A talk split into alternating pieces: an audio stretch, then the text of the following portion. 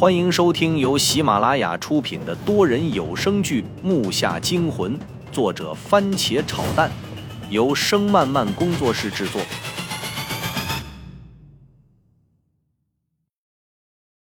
第一百一十一集。但是他还是晚了一步，我的身体还在向前移动，周震比我快得多。一看对方发现了，从丛中迅捷的跃了出去。身体斜着劈向了离他最近的那个人，只是电光石火之间的事儿。周震右肘高抬，砰一声压在了那人肩上，那个人还没反应过来，在黑暗中应声倒地。周震向前踢出，一脚刚好踢在倒下那人的脸上，这下又狠又准，那个男的闷哼一声就不动了。我看走到我这边这人想要掏东西，自己脑袋一片空白，整个人挺了起来。跑了几步后，抬起腿，一个飞脚不偏不正地踢在那个人的腰上。但是他毕竟是个成年人，这一脚并没让他倒下。他的拳头也跟着过来了，我哪能让他打到？头一低，就感觉一股劲风从脖子根处刮了过去。我左手一缩，背包从左肩脱了下来，直接右手拽起背包带，趁对方还没收力，猛地抡了过去。因为里面有两把棍刀，背包的一面特别的硬。这下很实在的打在那个人的面门上，直接将其抽倒在地。我忙低下身，机会都没给他，在他的脑袋上又补了一下。看他真正不动了，又顺便摸了下他的鼻息，看还有鼻息，那就是没事起身看周震那边，两人已经全部解决。他正将两人向土堆旁拖，然后一个个丢进了土堆前面被他们挖出的盗洞里。我不懂他的意思，也只能照做。但是那人重得很，最后还是周震一起帮忙，才勉强给他踢进了盗洞里，把他们身上的对讲机揣进了我们的背包里。他们醒过来也联系不到里面的人，并且也没法上去找帮手了。月黑风高之夜，三个成年男人让我和周震几脚踢下不浅的盗洞内，随着几声闷响后，从盗洞里升起两股灰尘。这下面是斜挖的，看来这些家伙都有两下子。若非是我们偷袭，也不一定能占到上风。幸好有个周震，要不又难搞了。走。周震一只手支地，侧身一下跃进了盗洞内，所有动作一气呵成，利落至极。你的动作和语言总是一起出来的，我说我怎么跟不上呢？我呸了一声道：“自己做不到他那样，就直接稍仰着身子跳了下去。可到了下面，空间特别有限。”感觉周围的开阔一下被压缩了似的，幸好往后仰了一点脚接触到地面的时候，脸差点就贴上土层。那几个晕厥过去的男人蜷缩躺在地上，我们来不及管他们几个。人一到了下面，就感觉一股股潮气正顺着自己身子向上涌。我和周震面前也出现了一面青石砖砌的墙，但是上面已经被人掏出了一个大洞。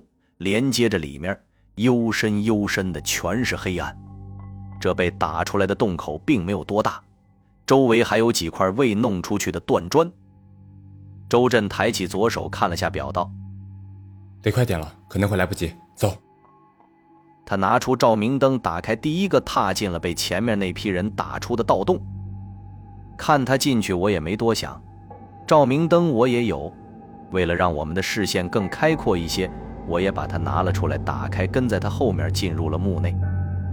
一进去就觉得空气瞬间变得浑浊了不少，一股霉臭味窜得我脑袋直疼。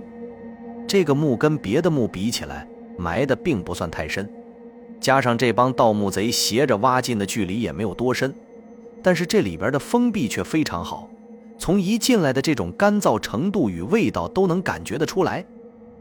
我们俩进入内部后，靠在一起，把照明灯向斜上方抬起，这样光源就布满了整个空间。等视线全部清晰后，我不自觉地挖出了声音，就这么一小声，在这里也跟波纹一般，一圈圈地荡了出去。我们身处的地方面积不算大，不到一个篮球场的大小，两旁全是雕像，雕像的后面是对称的，两边分布的六根支柱撑着上梁。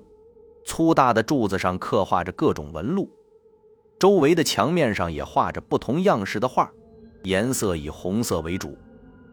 这红色好像做过处理，特别浓重，渲染的整个空间里气氛非常恐怖。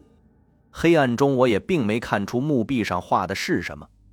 再看近处的这些雕像，个个全都长着鬼怪一般的脸，站在那手中拿的东西各不一样，有鞭子、长棍、尖刀等，还有些我叫不出名的，反正各不一样。